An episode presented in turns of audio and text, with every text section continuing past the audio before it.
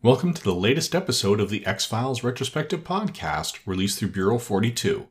I'm your host, Blaine Dowler. This time around, we are looking at Kanashibari.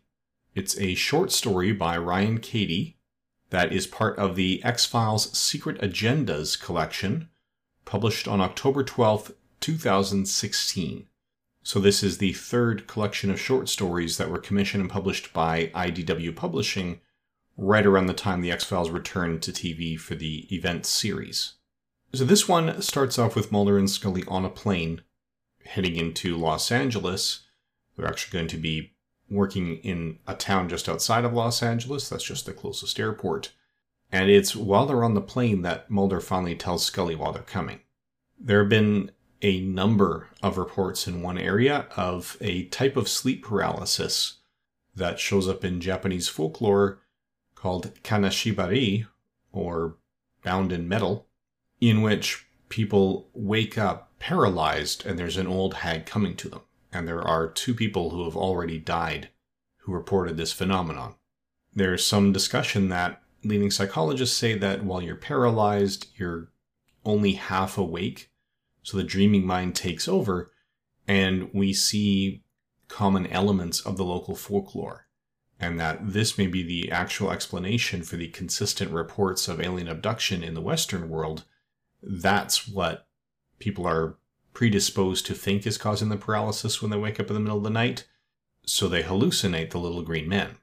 Whereas the Japanese culture has a myth of an old sea hag who will paralyze and come and attack you, so that's what they see.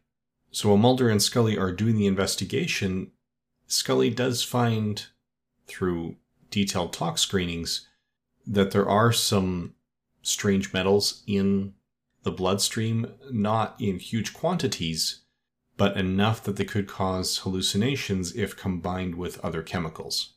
Now, there is a medical doctor who does not ascribe to the traditional interpretation of the old hag, although his father does.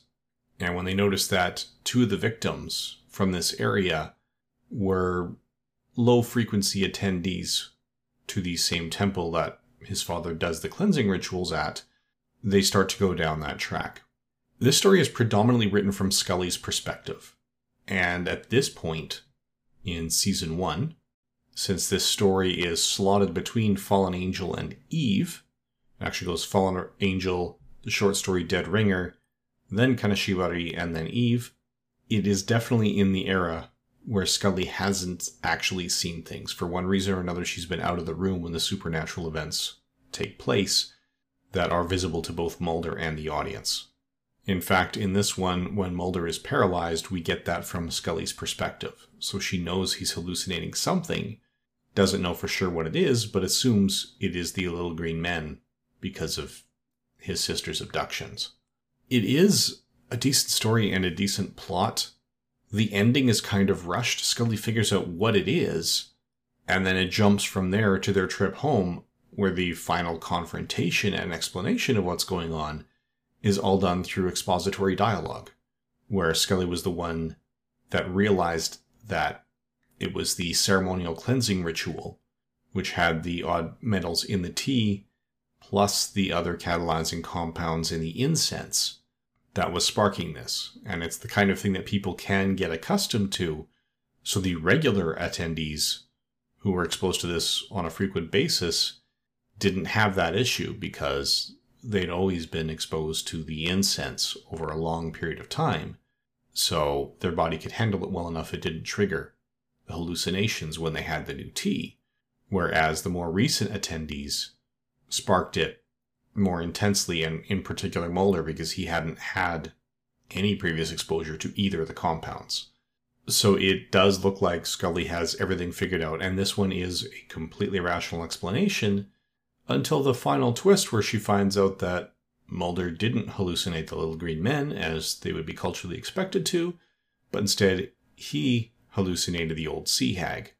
I don't find that quite as compelling that the sea hag is real as I think it would have been on the show where we would have seen some concrete evidence of it.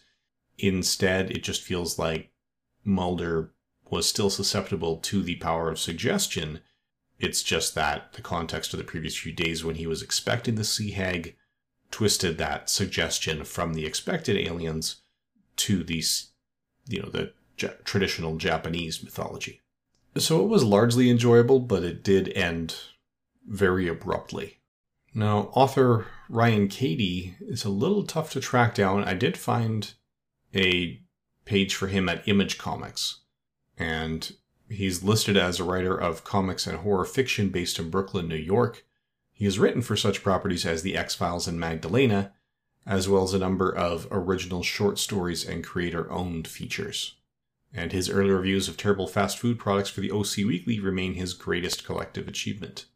So it looks like he's done work for Magdalena Warframe and Infinite Dark with Image.